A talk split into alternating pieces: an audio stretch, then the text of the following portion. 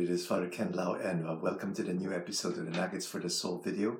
Uh, the latest movie about Fatima came out in August of 2020 uh, during the time of the pandemic, and I was able to see it. It's a beautiful movie, and uh, it's only recently that I learned that the filmmaker of that movie uh, had a conversion and became uh, a Catholic. So I'm reading this from the Catholic News Service and uh, talks about this British Columbia based filmmaker credits the miraculous events in, in rural Portugal a century ago for her conversion to Catholicism and her devotion to Mary. And it reminded me of my conversion also as a cradle Catholic, but really didn't practice much the faith.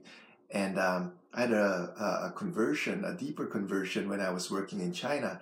And it's true uh, first reading the book of St. Louis de Montfort, uh, True Devotion to Mary, and also learning about uh, like the miraculous medal, the apparition of Mary to Saint Catherine Labouré in uh, Rue du Bac Chapel in Paris, France in 1830. And then I also learned about the apparition of Mary to Saint Bernadette Soubirous in Lourdes, France in 1858, and also the apparition of Mary uh, to the three uh, young shepherds' children uh, in Fatima, Portugal in 1917. And it really brought me closer to, to God. Uh, and that's really the, the, the role of Mary. Uh, Mary always leads us closer uh, to Jesus. So uh, in this article, Miss Howes uh, told the BC Catholic, which is the newspaper of the Archdiocese of Vancouver, she said, I've developed a deep devotion to Blessed Mother through my interaction with this uh, story.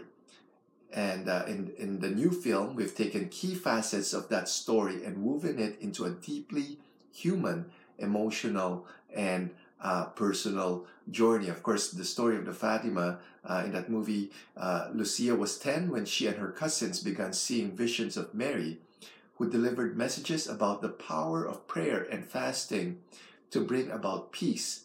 Okay, and uh, and the number of people interested in seeing Mary for themselves grew. And on October 13, 1917, and uh, thousands gathered to witness strange events in the sky described as the miracle of the sun and recorded by several sources, including non-religious uh, newspapers. As we know, Francisco and Jacinta died young and are now saints.